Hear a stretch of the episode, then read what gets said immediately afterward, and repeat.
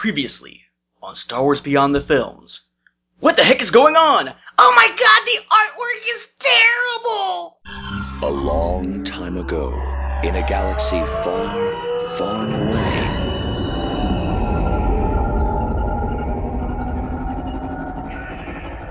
You're listening to Star Wars Beyond the Films, the official expanded universe podcast of StarWarsReport.com. There is a great disturbance in the Force. That's right, listener. Welcome to episode 135 of Star Wars Beyond the Films, your Star Wars discussion podcast, your podcast of legends, your ticket to that galaxy far, far away.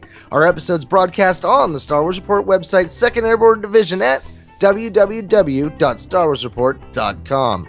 Episodes can also be found on iTunes, Zune, as well as Stitcher, and right on our own Twitter and Facebook pages at SW Beyond Films. Hey, but enough about how you got here. Let's get this show started. I'm one of your hosts, the defender of the EU, the champion of the multiverse, the bipolar Star Wars fan, Mark Hurlman. And with me, like the trouble that follows the Solo family through time, the EU guru himself, the count of two continuities, Mr. Nathan P.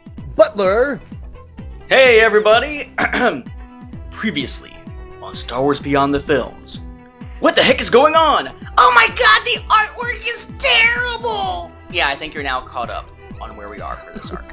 The black, the black, quick, smudge it, smudge it around. mush it, mush it. Although uh, it's funny, you should you should mention that. I just finished up, and I put a video of it up on uh, YouTube and the Facebook page and everything. I just finished up making a custom game board for the X-wing game. My table isn't big enough. It's it's long enough. But it's not wide enough for a three feet by three feet play surface, which is what you're supposed to use for X-wing. So I took it upon myself, like an idiot, because it was really a pain in the butt process, to go out and buy some fiberboard, some MDF as it's called, paint it black, then put a clear coat over it using its spray paint black, spray paint clear coat, and use a brush to put in some detail like an X-wing logo and stuff on it to make myself a nice playing surface that's the right size for when I were to play uh, the X-wing stuff. And I think back to how much of a pain in the butt it was using spray paint and spray coating to come up with any kind of feeling of uniformity to the color and to the coating on that board using the spray paint and makes me wonder if this entire arc that we're covering this time and last time was painted in spray paint. Because it really does have that sort of everything runs together, it's mushy. There will be a point in this issue where they give up on details entirely and do several panels just in silhouette. And you probably didn't notice them the first time reading them because it all almost feels like silhouette. Um, one of the times in which we see a Star Wars comic story where the artwork really drags down the arc itself. Sometimes it helps, sometimes it highly uplifts, sometimes it hurts a series a little. But as we said last time with Star Wars Legacy Volume 2, it is like they listened to the concerns and the complaints about the dark, muddy style of artwork from the first arc and said, oh yeah? And decided to do one step up and double down and give us even more muddy. Thankfully, though, the stuff that happens in the part we're going to talk about this time does have some important repercussions later, so it does wind up becoming somewhat more of an impactful story, even if at the time reading it you're like, yeah. But of course, that begs the question, what are we covering that I'm talking about?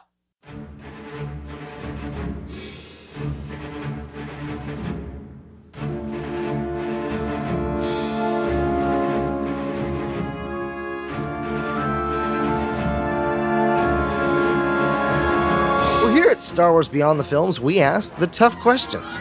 Questions that have bothered you for a long time, or simple ones that have perplexed you off and on. You ponder about Star Wars, and so do we. This episode, we pick up where we left off last episode with Star Wars Legacy Volume 2, issues 6 through 10, Outcasts of the Broken Ring. Now, consider that your spoiler warning, Beyonders and Sentients of all ages, because here we go on another adventure beyond the films.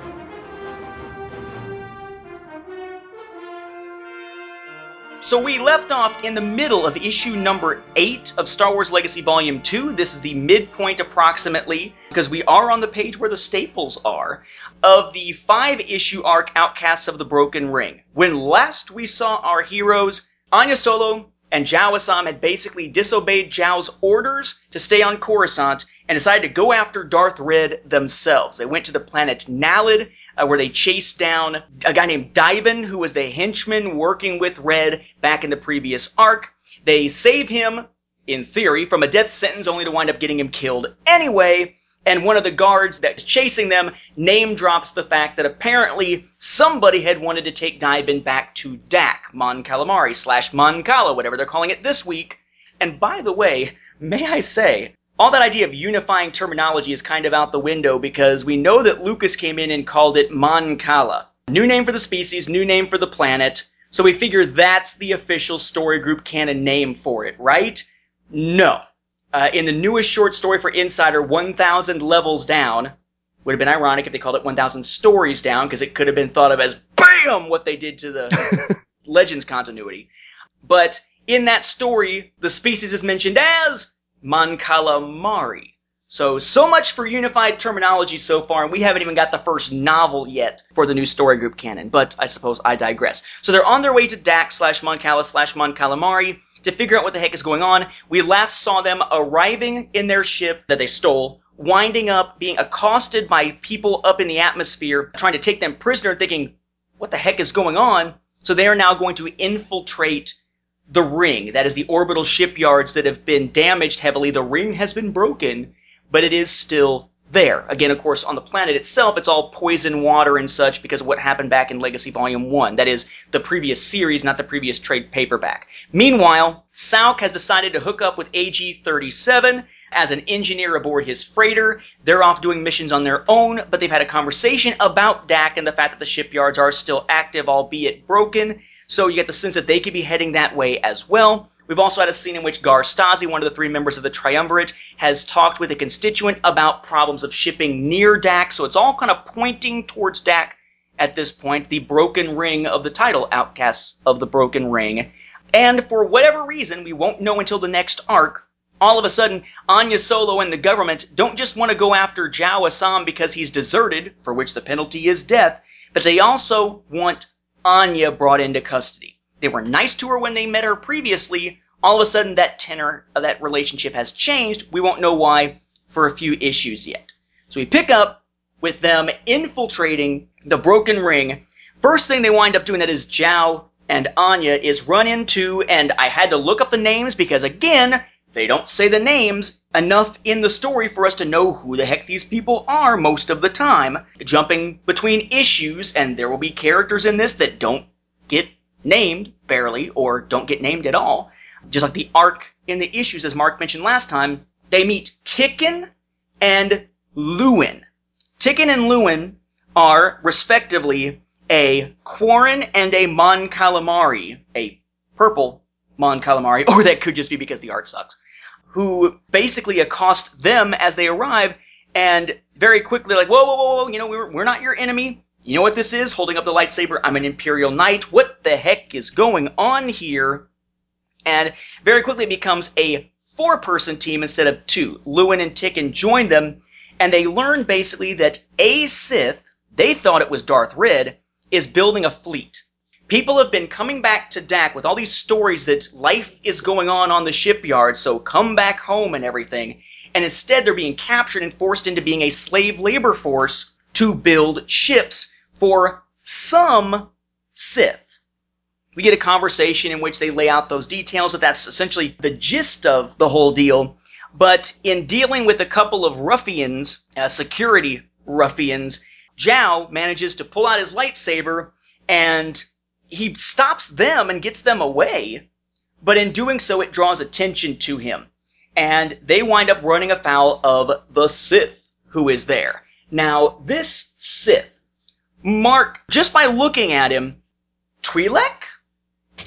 I think he's supposed to be a Twi'lek. He looks more kind of like a Sith goat guy. Yeah, I kind of think like what would have happened if Aayla Secura and Saesee Tiin would have had a kid. yeah, it's very odd the way that he's drawn. He's drawn with his head tails, but his head tails don't lay down over his shoulders or anything. He's got them pulled back. Again, it, it looks like he's got horns of some kind, but they're not. Apparently, he is supposed to be a Twi'lek. We don't know his name at this point, but we'll find it out later. And he's like, you know, Red? You think I'm working with Darth Red? You know, it's like, screw that. He was idiotic. He's dumb. I'm doing my own thing here. We've sent emissaries to make direct appeals to see how your pitiful government would react to all of this. They're not interested in Dak, which means I shouldn't be wasting my time fighting you when there's an easier way. And he just flips a very interesting and conveniently set up trap door. A trap door that not only opens underneath them and sends all four of our characters plummeting down through the trap door, they slide through a tube kind of thing, almost like Luke after dropping on purpose on Cloud City, followed, by the way, by the little unnamed still communications droid flying after them, and it dumps them into an escape pod, which then gets launched down into the poisoned sea of Dak. Now, if it sounds like, wow, that's a whole lot of stuff, that's an interesting scene, it's not. That's pretty much the entire bulk of the rest of the issue. But it's interesting to find that, oh, it's not even Darth Red that they've run into. It's crazy devil looking Sith without a name. But it ends with our characters certainly in a great deal of peril as they're in an escape pod inside the Dak waters. A nice bit of peril that actually let me think, whoa, I wonder how they're going to get out of this one at the end of it. Mm-hmm. Mark, what did you think of this issue? It seems like things happen fairly quickly in the latter half of this issue, but it does introduce a new Sith and give us more peril. Yeah, I mean, th- this issue, I think from here moving forward with the arc is where I start to enjoy things. I mean, you know, when you look at this one issue by itself, it's like, oh, well, not much really happened here. But I think that for the story of Legacy Volume 2, this issue is the kind of storytelling I would rather have. It's like, while a lot of events didn't happen, there was a lot more going on in the images to kind of add to it. Like one of the first things, you know, we get is that, that sense of serenity the movie Serenity when they go and they're looking for Miranda and they go through and the Reavers attack them. Like there's that whole scene when the pirates are lock, locking onto their ship and stuff. Totally brought that t- to mind. Uh, you know, and then they're sneaking around on on the uh, thing trying to find out what's going on and they discover all the other stuff.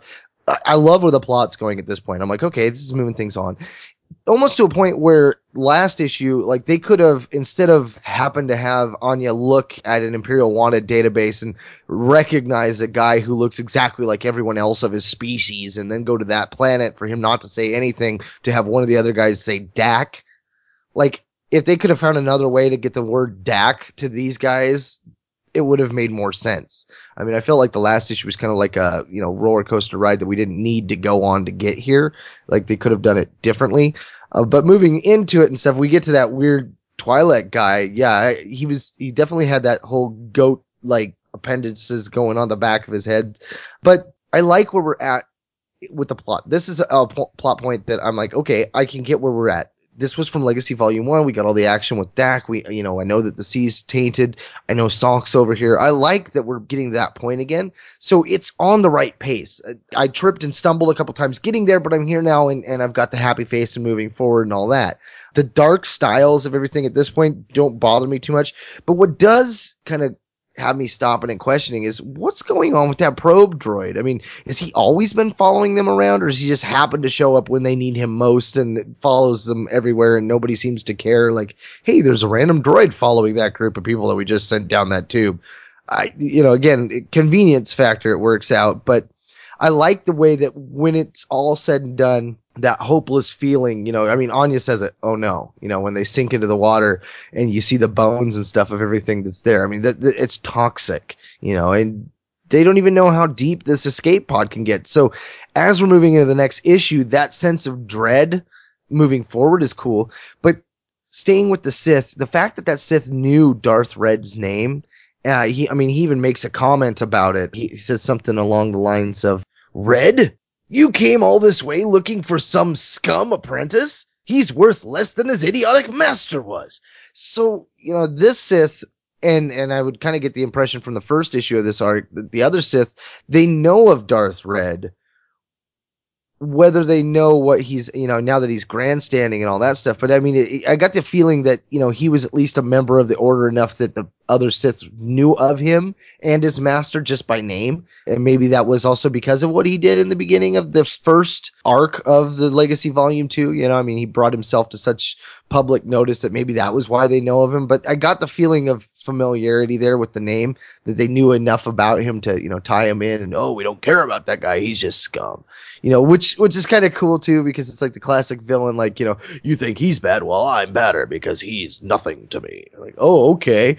And you got really cool sith tattoos. So that must mean you're pretty evil. The Sith have doubled down just like Dark Horse with the artwork. So that brings us into issue number four of this, which is issue number nine overall in the series. You might be thinking, wait a second, they're in an escape pod. Why don't they just fire off the thrusters and fly the heck out of there? We are very quickly told they can't do that because the, they had been stripped out as part of building the fleet. The escape pods were basically cannibalized in order to do that. So there is a reason why they are stuck down there. We also get a name for the Sith Lord. At some point in this issue, you get a point where I believe it's Zhao refers to Darth Luft. Nowhere in the story is he ever told the name of the Sith. He just knows all of a sudden it's Darth Luft. Where did he find out? Probably the same place that we found out. He read the recap of the previous story, the previous issue. The second paragraph says, led to the planet Dak in their pursuit of Red. Zhao and Anya instead discovered that another Sith, hyphen, Darth Luft, hyphen, and his criminal syndicate are enslaving blah blah blah. Oh, that's his name! Would have been nice to get it within the story, either in the previous issue when he introduced himself, or to have one of the other characters tell Zhao who it is. Because unless Zhao supposedly recognizes this guy on sight, it makes no sense for him all of a sudden to know the character's name in this issue. Again, unless he's reading the comics about his own life. Unless he's basically pulling a Spaceballs and he's checking out the story based on his life on TV, or in this case, on his bookshelf. Maybe he just happens to have a special force ability where he's able to see the summaries of the single issues There you go, exactly. Or he hears the narration, you know, it's like the, the Clone Wars, you know, a galaxy torn by war. So as they're down there inside the water, he's, you know, having a force nap or something, and in his vision he hears, Determined to follow Imperial Knight Zhao Assan's vision of the future, blah, blah, blah. Maybe he even gets some music going on underneath it. Um, turns out it's very convenient that the communications droid that seemed to appear out of nowhere followed them down into the escape pod because they're able to use its antenna modified for the depth, apparently, to send out a distress signal for them. Which has apparently been picked up by Sauk and AG-37. Last time we saw them, they were talking about Dak. Now they're racing for Dak, apparently because they got the signal. Um, oh, see, they- I assumed it was it was Socks. You know, I want to go home so bad. You know, like when well, okay, you might not be able to relate to this, but some of the Beyonders out there, when you go on a family trip with your kids and you're in that last like five miles to home and Mhm. everything is obvious and the kids are like, oh, we're almost there, we're almost there. Oh yeah, that's that's like me going to visit my hometown, my hometown of Evansville, Indiana. To get there, I have to cross through Henderson, Kentucky. But right before Henderson, you've got miles and miles of just nothing. And you're like, oh my god, this must end. And then you get into Evansville, which is nicknamed Stoplight City for a reason. and you've been driving this entire time on interstates where everybody's going like 70, 80, 90 miles per hour, and you get to Evansville and it's like, okay, we're all gonna go like between 50 and 60, and don't worry, that's actually safer to drive because the highways have been patched in such a way that it feels like you're driving through downtown Baghdad. It's bad. But anyways, it I would buy into that, and that's what I first thought was this, you know, hurry, come on, come on, come on, faster! Sauk is saying as they arrive, and I'm just thinking, man, he's kind of childish, isn't he? But then AG says at the bottom of the page, Sauk, the comm droid signal seems to be coming from beneath the surface. So Mm. apparently, they've gotten the signal because before that, there is no mention whatsoever of a comm droid to be a reason for them to go to Dak. We don't even know they're going to Dak, just that they were talking about it. But they show up, and in a scene that, I don't know, it's action packed in a sense, but to me it is reminiscent of the ridiculousness of, hey, let's hide the Enterprise in Star Trek Into Darkness under the ocean for some damn reason. They take AG's ship, which is meant for space and landing in atmosphere, and apparently it's also watertight. Would think it would have to be because it's, you know, tight to space and everything, tight to vacuum. But they just dive the ship into the ocean and go down and use the ship and its grappling arms and stuff uh, for salvage to pull aboard the escape pod and save the folks who were in the escape pod. That just for some reason, I mean, logically, I guess it should make sense because of the whole airtight, watertight thing and whatnot. But for some reason, it just rang wrong to me. The idea of a space-going freighter just diving down into the poison water to go pick up their buddies. It just seemed wrong to me. I don't think there is anything wrong with it, but it, the feel of it didn't feel off. right. Probably because of how much criticism we've given other things like Star Trek Into Darkness about, hey, let's take this starship and just dump them into the ocean. Don't worry, it'll be okay. Well, remember, uh, Karen Traviss did something similar with Clan Skirata. They had that one ship that was specifically designed to do both of that. And there was a, a whole paragraph or two basically talking about the fact that it was a specially designed ship and it had all these special abilities. I mean, almost in this regard, you could kind of more buy it if it was, you know, Sauk ship versus AG ship. You're like, oh, it's set up to go in. Okay, yeah. But yeah, I mean, I, I too had the same thing. Like, maybe if they'd have just had, you know, a quick comment like, hey, this thing is rated to the something something pressure, right? you know, so we can go underneath the water. Like, I don't know. But can I just say real quick, a quick note to Marvel in the year 2015? Please look at what Dark Horse has been doing and don't follow suit. I don't want to have to be like, oh yeah, and all this stuff happened off the page, and that's how we got from here to there. And I know the Clone Wars did it with a couple episodes, like, hey, Obi Wan and Anakin didn't drink the alcohol drink, but then there's suddenly drugs. So hey, here's a comic with them telling you how. No, let's not do that. Okay, put it on the page. You know, let let's have it all there. I don't want to have to be like, wait, when did they find this out? Oh, between issues. Oh, okay. I mean, granted, yeah, I guess you know, with with the AG saying, you know, "Oh, the com droid signal seems to be coming from beneath the ocean surface. Like, yeah, that, that did fill me in, but there was that momentary lost again. Well, they do it again very soon. It almost seems like they're making fun of themselves for doing it because we do take a moment to step away to a scene where Gar Stazi and Yalta Val are both bringing the situation on Dak to the attention of the other members of the Triumvirate, but Marasiah isn't willing to send resources to do anything about it because they've got other things they got to deal with. The Mon Calamari and the Quarren are scattered throughout the galaxy. It's not like there's a cause really to take up. Just not going to do anything about Dak. She's really kind of playing it safe here, which sets up a way for Gar Stazi to eventually disobey his own instructions and do the same thing.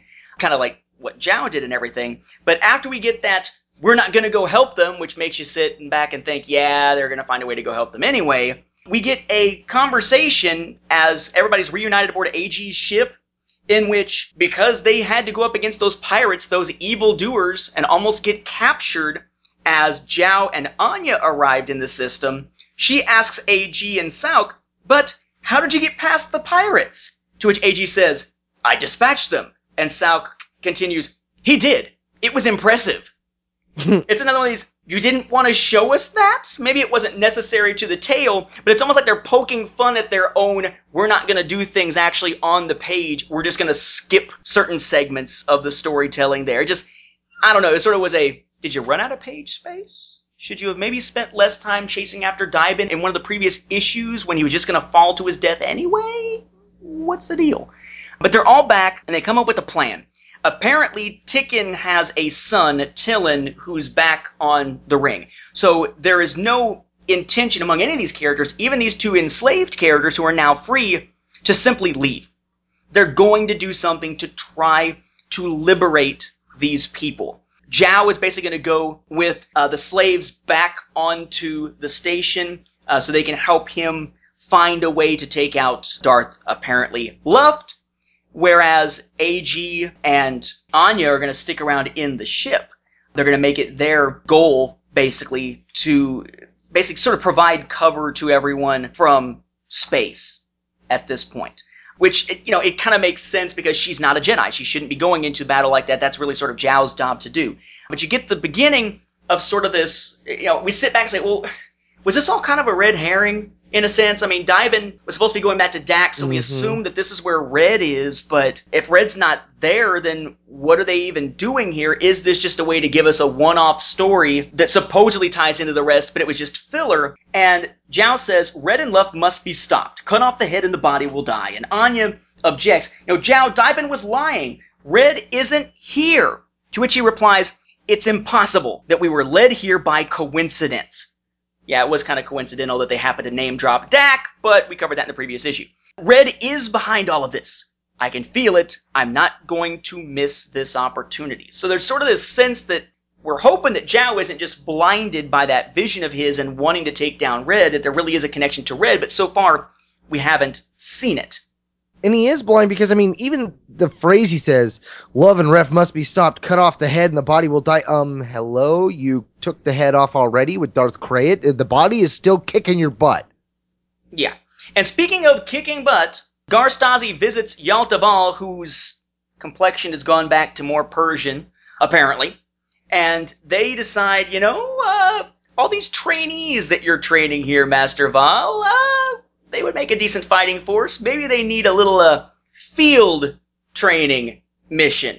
And basically, they're going to go to Dak and try to help the situation there against orders, against, uh, uh, well, not really orders. I guess Fel can't order Gar Stazi around because they're part of a triumvirate, but against what Yalta Val's orders would have been and against the wishes of Empress Fel, they're going to go try to help under the guise of this being essentially a training mission. You knew they were going to have some way to help based on the conversation we saw earlier, just kind of where the story was obviously going. As for Zhao, he gets aboard. There winds up being a big, uh, basically, he's attacking the Sith. He's trying to get the slaves to revolt, and many of them do, trying to arm the slaves. Meanwhile, there's basically uh, ships loyal to Luft that are going in and attacking AG's ship. So you've got Anya and AG basically about to be obliterated, only bum bum bum. There arrives the triumvirate fleet. We heard you needed a hand. And I guess I guess I should mention that that com droid apparently is a really powerful com droid, or they somehow managed to relay a communication because you may recall between them being found in the water and being pulled up onto AG's ship, there's the scene in which Yalta and Gar and them are discussing with Empress Fel about this whole idea of we need to help Dak, and they reference in that Yalta Val references that the information about what's going on on Dak came from Zhao. So apparently the communication droid either relays a signal to AG's ship that then gets relayed on to the Triumvirate, or that communications droid has some serious reach because he's managed to let them know all the way back. You know, we hear you needed some help. Apparently so, thanks to the com droid. Yeah, because why do we need that array in the first place when this com droid can do it all? I also I like though uh, how Ticken, uh, you see his kind of betrayal at Darth uh, Luft. Yeah, when he comes up to Darth Luft, he's like, "So you see, sir, I was never part of any conspiracy, but I was thinking if I brought you this information, maybe you'd release my son Dylan? That's one possibility. And then, of course, it goes down to Zhao and Anya down below, and you see the window up above. You can see Ticken flying, and he crashed down, and that's Ticken. They've killed him. And of course, you know, Darth Luft looks out. There he is. And that that's what ignites the entire battle. Which you know, again, I, I I'm fine with the paneling and the pacing of everything with this. That's working for me. It's going. We've definitely crossed a threshold. I've gone to I can't stand this to okay, this is getting better, and I'm I'm liking where we're going. You know, and when Darth Luft drops down, kill them all. They're expendable, and then execute their families. I I like that because that again gets back to the cruelness of the Sith and what they're up to. So I mean, that's working. The space battle, it's all fast intense, and all the action going on there. Uh, so I'm, you know, no problems with this. This is fine for me. it's one of those things where, you know, up until this point, I was kind of like, oh man, is this series ever going to get better? And at this point, you know, with the actions of, of Stazi and, and now we've got Val and them doing what they're doing, the fleet arriving, I'm like, hey, you know what? Maybe we can salvage this. Maybe there is some potential to this. Yeah, they're finally getting into the action, but we still have no reason to believe the action matters all that much. Really, with this issue, it kind of felt like it was just the end of, nyeh, you know, another story. It's not going to go much further. Really, the one big thing this manages to do is it raises Anya's visibility level, leading into what winds up happening in the next arc. That's about it in a lot well, of. Well, and we we know that the Sith have a fleet that they built. I mean, I thought that was like a big reveal. I mean, but do they you know, have a fleet? I mean, because well, in the I scenes, mean, aren't they going to there's- destroy? Aren't they going to destroy it though? I mean, now that by the end of this issue they've taken the ring, the Sith True. shouldn't have that fleet anymore unless they all true, escape. there- true, there is that. By the time we're done, yes, what you're saying. But I mean, up until then, there's that premise of, oh my god, they've got a huge fleet being built. I mean, so there's that peril is there at least. I and, and I felt like that peril before this last issue wasn't there at all. It was like, okay, yeah, you've had a vision of Darth Red chopping up the Empress, but beyond that, he's doing a lot of good things for the galaxy, man. Give him kudos. Oh my god, previously unheard of Darth Goat has a fleet. Um, I, I, I will say though, I do think maybe there's an inside joke coming with the whole com droid, and you may raise a good point. Why do you need the Carreras array and everything if the com droid can reach all the way to freaking Coruscant by itself? But it strikes me, maybe the droid's name is AT&T. Reach out and touch someone? Anybody? AT&T? Um, it took me a second. I'm like, AT&T. He's got long distance programming. Don't worry, it's all free, or at least it's nights and weekends. All right, so we move into five, and five is pretty, or part five, issue number ten. It's pretty much the action piece here. It's the final part of Return of the Jedi slash any other Star Wars film. It is the combat situation, and they do divide it up because we've got Anya up in space with AG, and we've got what's going on back on the ring itself. So it's nicely divided. You've even got kind of that dynamic like Return of the Jedi going in that in Return of the Jedi we were following the specifics of you know Lando in the Millennium Falcon and Wedge in his X-wing and such, but then we were at times pulling back to see the full command of the fleet going back to home one with Ackbar. Here we've got Anya's ship and what they're doing, or I guess AG's ship and what they're doing, but we do at times pull back to see the command center of the flagship with Gar Stazi and Yalta Val aboard. So it plays out in that sense in a very Star Wars kind of way. Did you notice though uh, how the last page of the last issue and the first page of this is kind of like a before and after? You got the one shot of the fleet coming in, and then when you go into this, the fleet's diving into the planet. I, that was kind of cool. I just now noticed it. I'm like, oh, it's kind of moving the action along. Mm-hmm. So they're on their way. We jump to the interior of the station or of the shipyards, the orbital shipyards, and we're at the point where Zhao has been battling against Luft, and now is it appears he's at Luft's mercy. And I love the tactic that they use. It actually winds up breaking up that fight just for a moment, just so that we can figure out what the heck is going on. But among the things that were brought, among the ships that were brought by Stazi, there's a tanker that docks. I'm like, tanker? What? It's the frickin' Mon Calamari shipyards of Dac, right? We're talking about Quarren and Mon Cala, or Mon Calamari. They are aquatic species. And in theory, most, if not all of the slaves are Mon Calamari and Quarren drawn back to their homeworld and then enslaved. At least that's what we've seen so far. So, barring a few slaves of other species that might die, oops, their tactic is to open up the airlock basically and flood the place. The tankers are full of freaking water.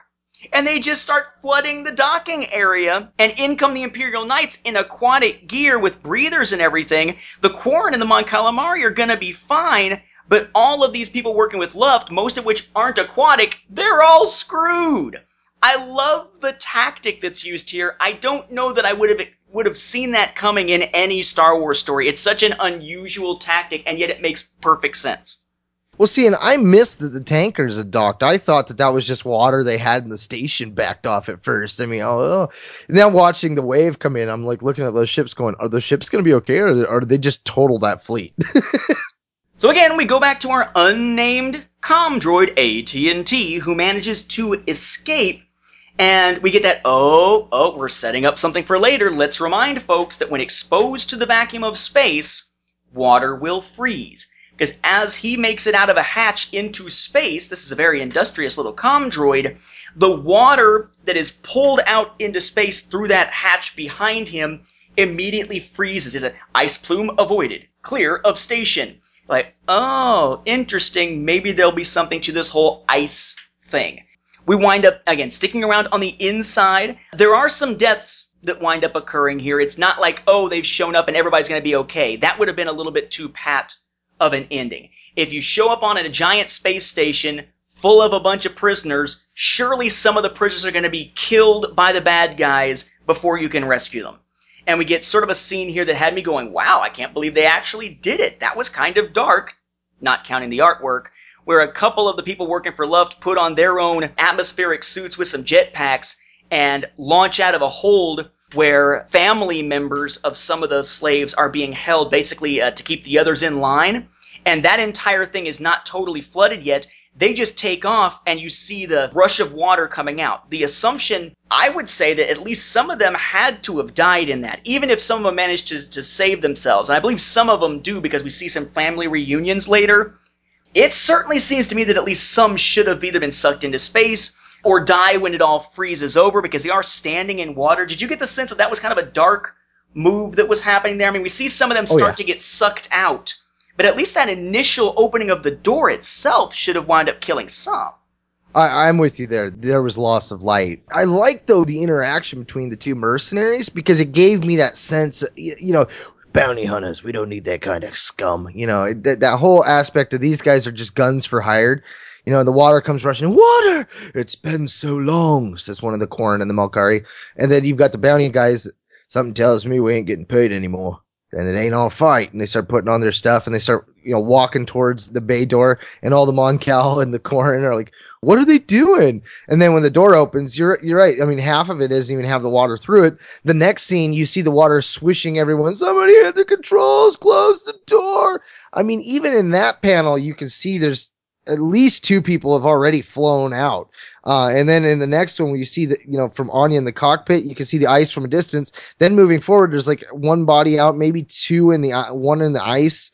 I mean, obviously they lost some people, you know, those monsters opened the space doors on them. We've got to do something. And I remember thinking at this point, like, you know, they're screwed because that ice has blocked the door open. So, I mean, like you said, there wasn't enough in there to completely plug it. So the oxygen and everything's being sucked out with it too. So yeah, it's a definite dark moment there. And the fact that those two mercenaries, you know, they're just like, well, we're not getting paid. So forget it. I don't even care if we kill these people. Let's just get out of here.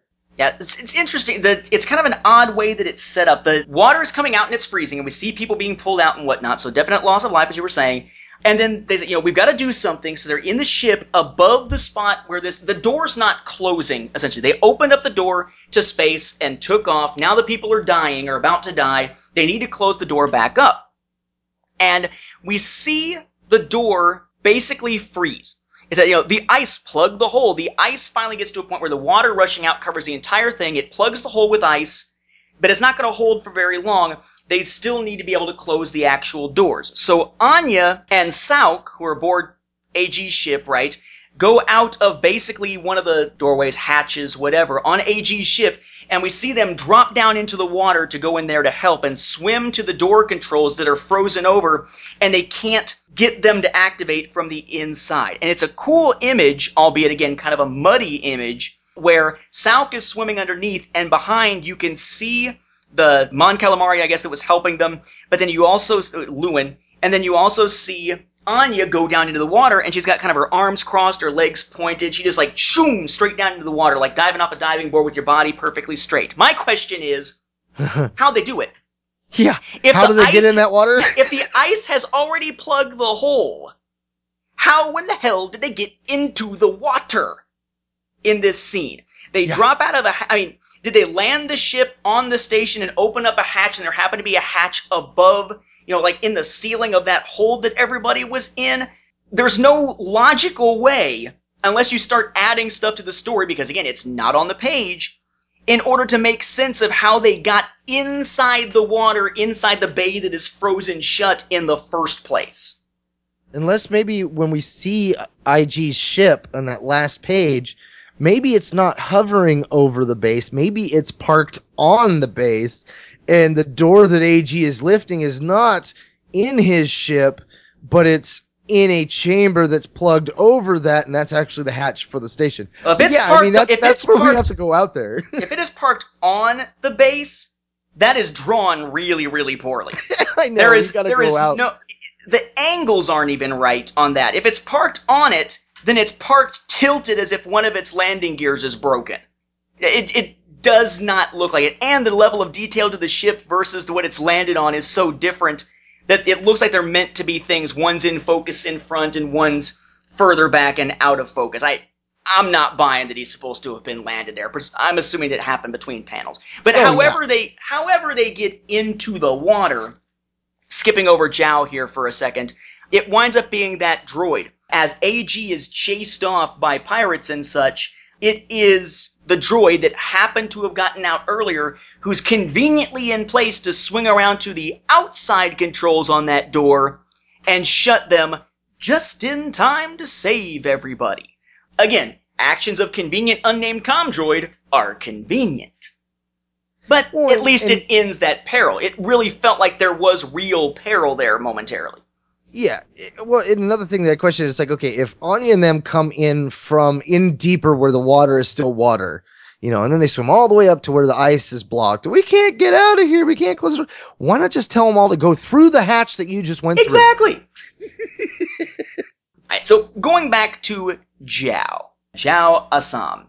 As the battle is going on between the pirates and the Imperial Knights and such, we wind up finding Zhao back up against Luft. He's not gonna leave Luft alone. Yeah, there's been some things happening with the water and some parts of the structure of the station are now in trouble and whatnot here, but he's not just going to allow him to get away. So they are dueling here, but now it's sort of back into a one-on-one even match, or at least it seems like an even match, as opposed to him being at Luft's mercy, as we saw before the water started coming in. So the water did serve to break it up, but they are uh, back in combat. And as they're fighting there, I mean, really, Luft seems to have the advantage here. But as he he basically he's able to push well amid the fighting and whatnot, Zhao gets pushed back, and Luft is throwing stuff at him with the Force. He's able to cut some of them apart before they get to him, but at least one is able to hit him and knock him down into the water with this heavy freaking thing on top of him and his lightsaber out of reach underwater. A couple of Imperial Knights pop up and attack, who have no chance of actually beating Luft because they're just trainees, but somehow in that matter of seconds, Zhao is able to retrieve his lightsaber underwater and get that big old thing off of him. I guess moving it to the side because he certainly doesn't throw it out of the water because we don't see it. And he pops up out of the water, back up onto the catwalk unseen behind Luft and stabs Luft through the chest, killing him. And says, you know, not much sport in this after all. Unfortunate, says Luft to the trainees. And then he gets stabbed. Thank you for distracting him, says Zhao. So Luft is taken out, but man, Zhao got out of that pretty quickly. Again, another one of those, they're telling the story so quickly it seems like certain things feel like they're left out. How did he get that gigantic thing that should have crushed him off of him to get up there? Oh, we just kind of have to assume he just used the force and did something with it because he shows up just fine. Yeah, that one, and then going back, you know, to the page right after Anya says, The doors are closed, we can't open the doors. You see what looks to be Sauk and, and another Quarren running, and the guy's chasing him. He's like, Blasted fish. And the ramp that they're running on's got a big open spot. And then they jump into the water, and there's troopers. It looks like they pop up out of water and start shooting. And then you've got somebody hanging on the side of a of a ramp that's like at a weird angle, and a hand comes out. What? And then next thing you know, obviously he got pulled underwater by one of the Mon Cal or the Quarren. But then you go to another scene, you see people running by the Imperial Knights, and then it's like I don't know. I mean, it, it, it's drawn so much in the same. Like the hangar bay looks the same in this hangar as it did the other one, so it left you with the feeling like, are they on the same catwalk? And now suddenly it's all together. Now the the Mhm. knight's gonna cut it in half. Like, and then and then you get to where you're at. It's there's a lot of that in these last six pages, I would say, where the action is so much, and they're doing that whole, you know, okay, we're over here with this character, now we're over here with this character, now we're over here with this character. The the timing seems to kind of get off, in the perspective of what's going on from the timing gets thrown off to the point where the reader is like, what the hell's going on? Because this is one that I, I've reread it a, a couple times now, and I still don't quite understand the pacing. I mean, I get the gist of the story, but the pacing of what was going on when throws me off. And that's one of those where, where I really got to lean on my suspension of disbelief. It doesn't help that the backgrounds all tend to look the same. There's a lot of dark colors used that makes it hard to see certain things, and pretty much all the Mon Calamari and Quarren look the same, minus a couple that have slightly different colorations.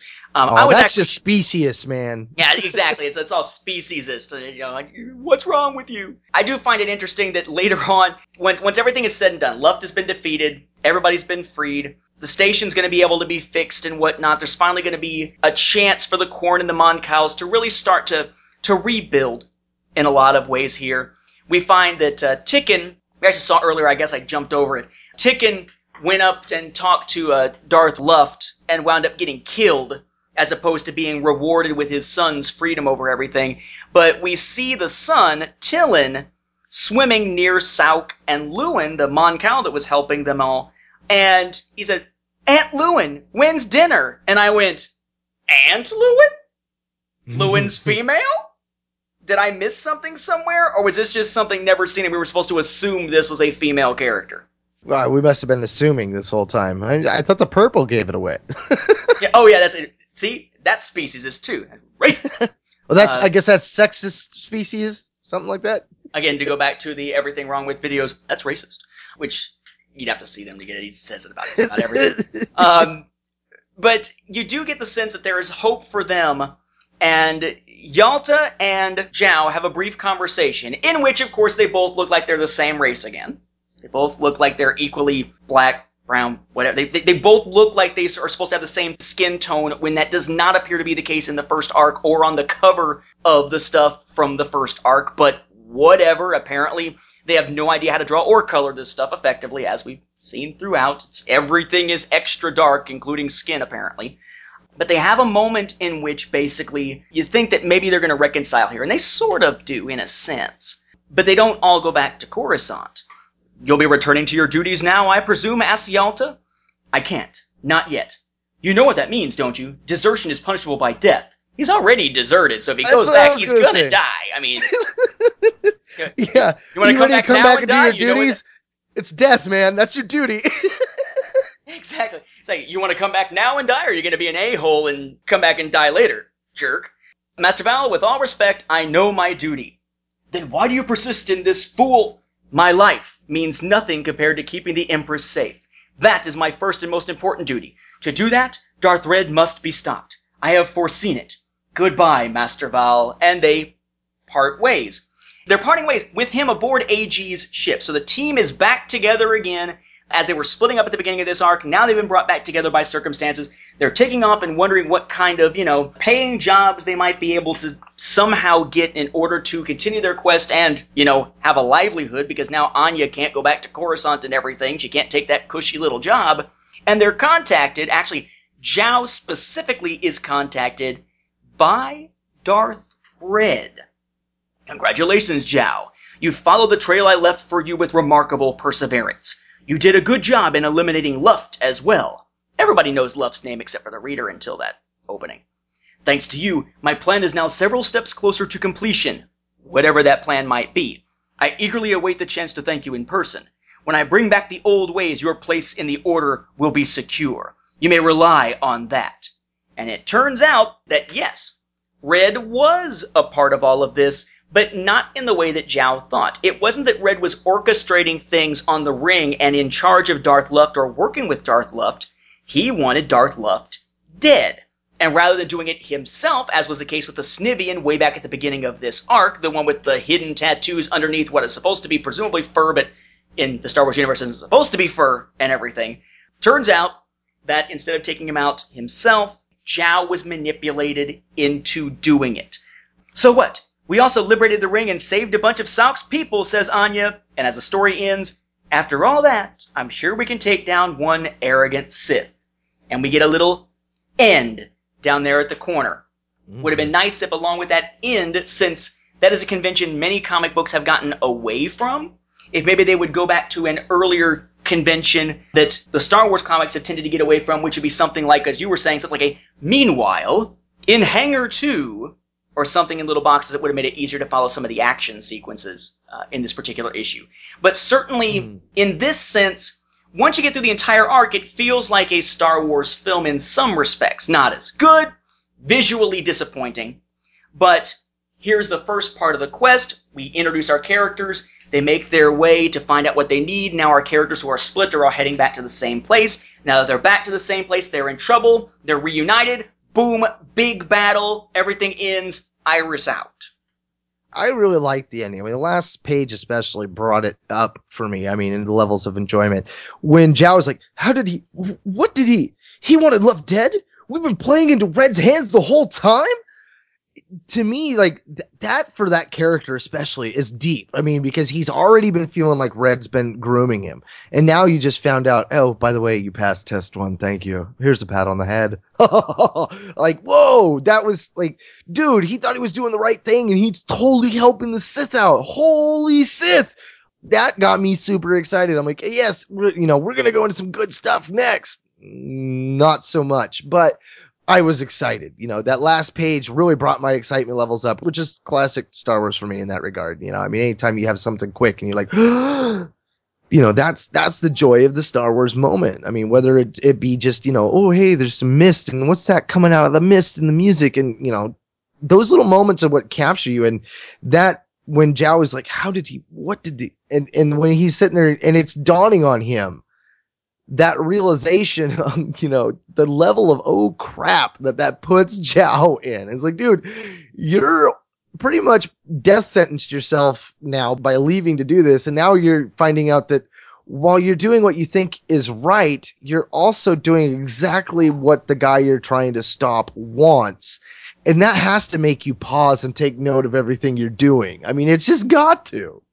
Would have been nice if there had been just a, a, a one liner in there, maybe even from Sauk. Knight, you're a pawn! Get it? Eh, eh. Um, or or we're at at the end, fooled you. exactly. Exactly. You got played. I don't know. I mean, this is an arc that, like I said, it's kind of a meh arc by itself. Yes, it moves along and answers the question, what about Dac now? Where do the characters go now that we've introduced them? But I think without the broader context of reading the next two arcs, this is going to fall flat for a lot of people. Fortunately, the next arcs do ramp this up somewhat, and by the time we get to Empire of One, it feels like all these arcs had an actual freaking purpose. And some of the characterizations like Marasiah Fel being a complete rhymes with witch finally start to be explained. Why is she acting the way she is where it seems like she is nothing like the person that we met back in the original Legacy series? In the grand scheme of things, this arc is uplifted in the way that I think a lot of readers will look at it. Taken as a whole by itself, the whole arc, but by itself in the sense of just this arc, not the rest of the series, it just kind of goes yeah. And I would say though that it seems like what they're trying to do with Red here is to build him up as this massive Sith mastermind menace. He is the new answer to Palpatine. He is the schemer manipulating everything behind the scenes. See, ooh, he's so Sithy. We don't know enough about him yet. Haven't seen him enough yet. Haven't seen him do things that were particularly conniving enough yet and frankly haven't been able to see anything that makes him look strong in relation to all the Sith we just saw in the last few years of storytelling with people like Darth Krayt and Darth Wyyrlok to still make him feel as though he's really that much of a threat. For some reason, no matter how much they make Red out to be a threat, and even in Empire of One, though it is finally growing, the menace is growing somewhat now that we know more about him, but it kind of feels like Legacy Volume 1 was the major leagues. Legacy Volume 1 was the Atlanta Braves.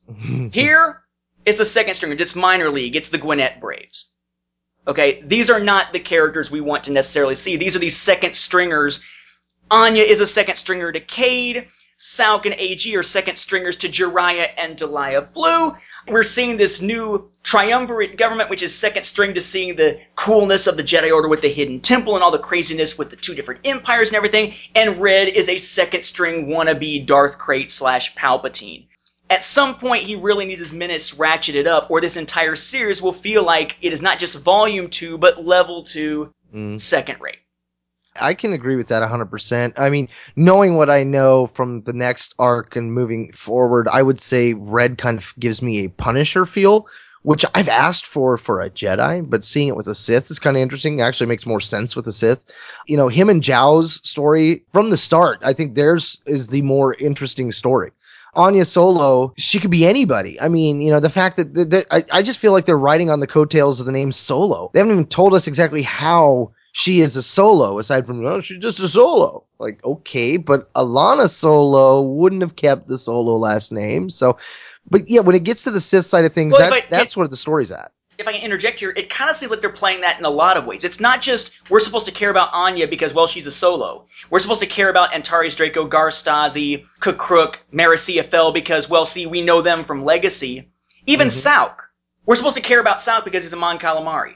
We've been given almost no reason whatsoever in this entire storyline, and won't until the next arc, to really care about any of these people. Yeah. Not as people, but as positions. As knight, pawn, bishop, queen, king. That's the piece in the story that they might be, but when do we actually start giving a crap about them as individuals? At least not until the next arc. And even then, again, spoiler alert, in the next arc, when we do find out the reason behind them wanting Anya, it's called Wanted Anya Solo, and a little bit more about Anya's background, the big villain of the piece that ties it all together will not get a name. Again. Yeah, uh, that's always like, wait, what? Oh, I mean, like Kukruk. You know, I'm a huge Kukruk fan, but Kukruk has served nothing. I mean, the only reason he is here is to be like, hey, look, see, Legacy Volume Two. It it follows Legacy Volume One. Here's characters you know. Uh, okay, doing nothing, but yeah, right on. Yeah, he's sort of the window dressing. That's not to say that necessarily every character needs to carry over. Every situation needs to carry over. But you can't rely on just the carrying over to be what carries your story. If we get Star Wars Episode 7 and it completely falls flat story wise, the fact that it's another new Star Wars movie and the fact that it's gonna probably have some, well, definitely gonna have some characters and ships and stuff like that that reference back to the previous films, that is not necessarily to be enough to save it. Will it make a ton of money? Absolutely. Just like this comic series is selling issues. But that doesn't make it necessarily a good story. It doesn't make it a good exercise in storytelling.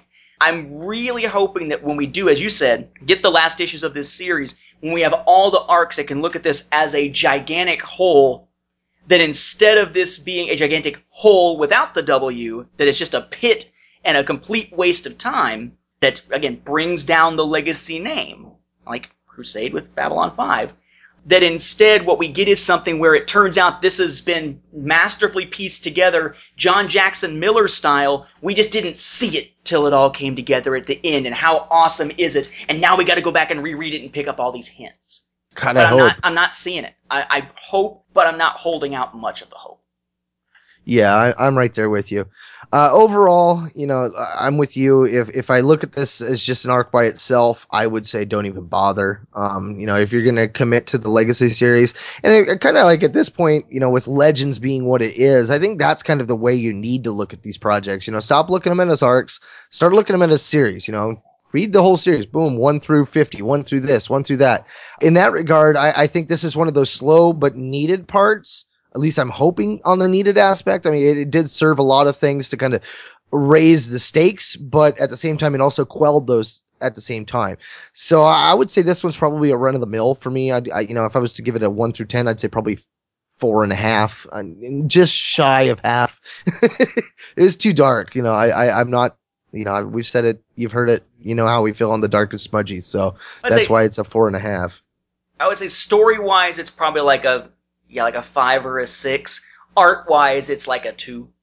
Mm, Uh, yeah. But if, if we could separate out and divorce the art from it, I know there's probably gonna be people who are gonna write in and say, "Man, you guys are crapping on the art again. Who cares about the art? It's about the story." Well, in a comic book, the art helps tell the story. That's part of the way the medium works. But if we were to be able to divorce the two, separate them out, the artwork brings it down average wise. If I were to put it as a whole, I would say, yeah, we're probably looking at like a four or so.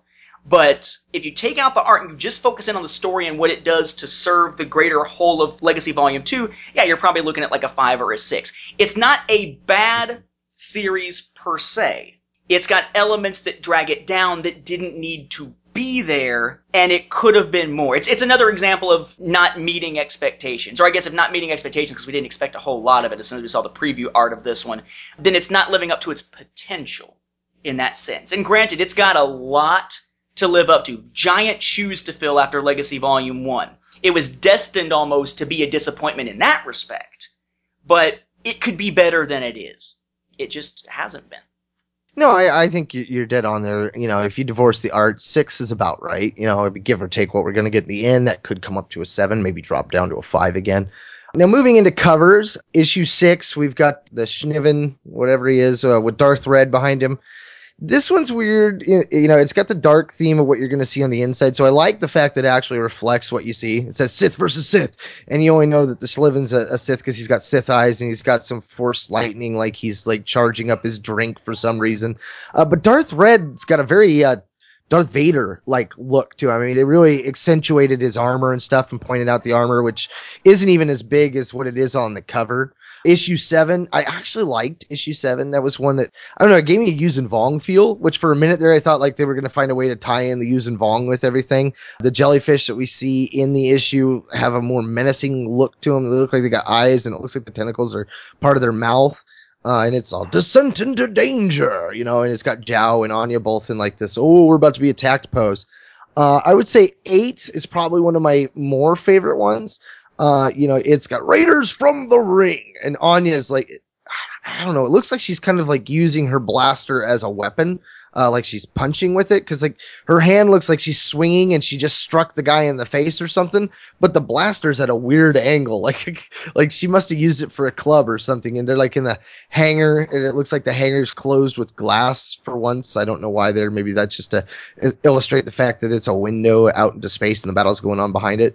Uh, the coloring's kind of like black and white, but it does have some red tones. But I like the look of it. Nine again, I, would say the last few covers in these, I like them all. They're all really enjoyable. Nine, I really like though. It, it captures the peril that you get into. You know, it's the, the escape pod sinking, and it says sinking in a poison sea. One drop is all it takes to kill you on a solo. That was a little much, but I like the fact that you know you got all the bones and stuff on the floor and dead bodies floating around and stuff, and the glass on the pod is cracking, and Ania's kind of like pushed her hand up against it, like, oh no, don't crack.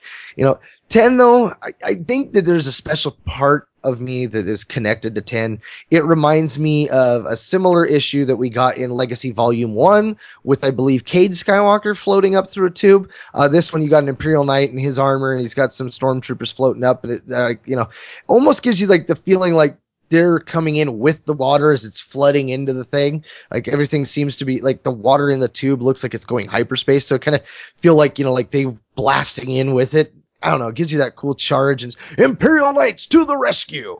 Uh, that one was probably my favorite of them, with the one with Ania and the escape pod being my second favorite, the first one being my least favorite. What about you, Nate?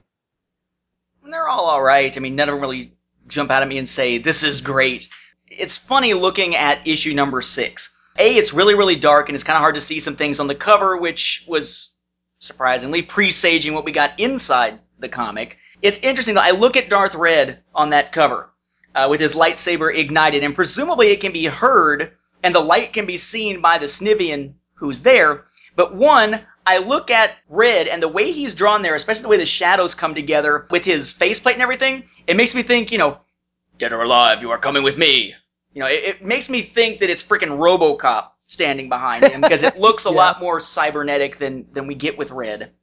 The Snivian He's got the uh, force lightning forming in his hand, but he still faced the opposite direction, which it means either he knows Wredd's behind him and he's getting ready to attack, or because of the way that it's drawn, he's about to heat up his drink. It looks like he's about to just fry the glass in his hand. Uh, but my first thought on seeing this was, oh my god, Wredd's gonna kill Griff! of course, it's not Griff. Although Griff would be a good example of a Snivian who was also, they're not supposed to have full body hair, but was drawn in such a way that it certainly looked like it. So maybe it's one of these things where they're going to eventually say there are different types of Snivians out there. They're supposed to just have the thick skin and can have actual hair on top of their heads. Um, but certainly Marn, Hierogryph slash Griff was drawn as if he was totally furry Chewbacca style. Maybe, yeah. maybe that's where they were getting it from. The second cover just ties into that weird, weird, creepy planet makes it look like a lot creepier of a, of a situation than they actually find themselves in. Makes it seem like it's going to be like a horror story or something when it's not. But it, you know, it works well enough. Still lots of dark areas on the cover. Eight, Ania on the cover, whooping up on the Grands again. Eh, yeah, I think you're right. I think she must have pistol whipped him, but she must suck at pistol whipping because it looks like she must have hit him with the barrel of the gun. Like she smacked him with the tip where the blaster bolt is supposed to come out, and that's why her arm is swinging the way that it is. Otherwise, the position doesn't make a whole lot of sense. The creepiness of being down in the water in the escape pod and everything is pretty cool for number nine, although the fact that it is all that washed out blue except for a little bit of it, I think would make this a little bit less striking if someone was flipping through the comic racks than it probably should be because it's a cool concept for an image, but it is all pretty much just blue and black. And then yeah, the one for number ten where they're the Imperial Knights are coming to the rescue.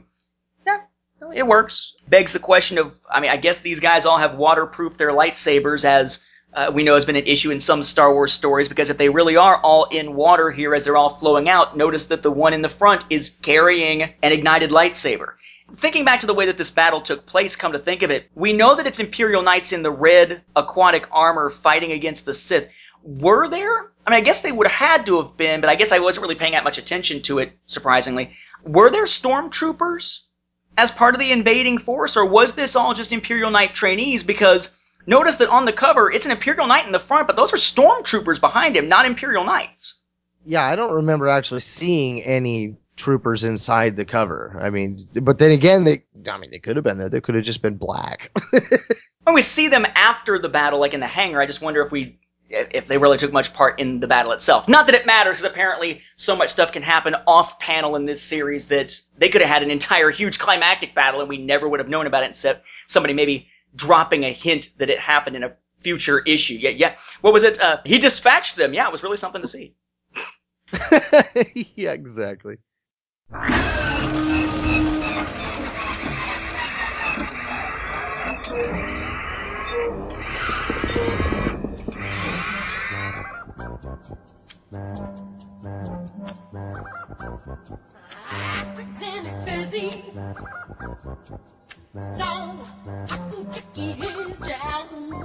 Now that about wraps up this episode of Star Wars Beyond the Films. We'd like to thank you once again for hanging around with us. We ponder on sharing our fandom.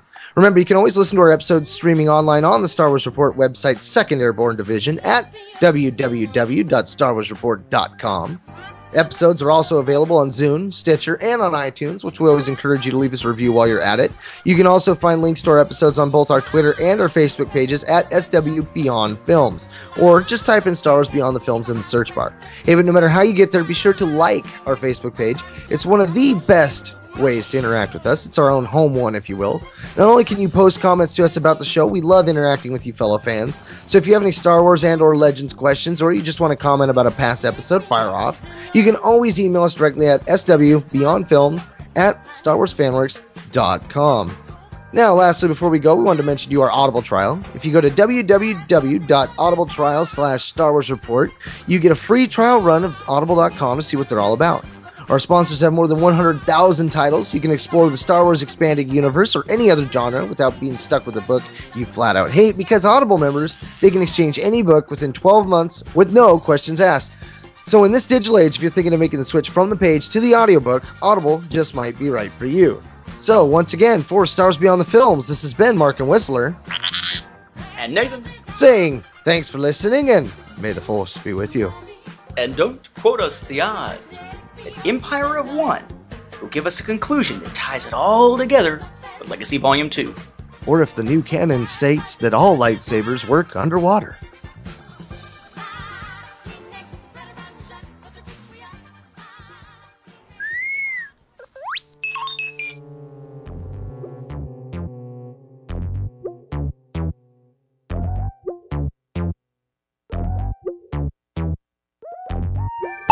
Because here we go on another adventure beyond the films. Uh, sorry, I just it was killing me. There like I'm like, do I unmute before I burp or do I not? And I I like, no, I'm cool, I'm good. Unmute. Wah. okay then. Um, is that what this which has apparently been picked up by Sauk and AG37. Last time we, uh, damn,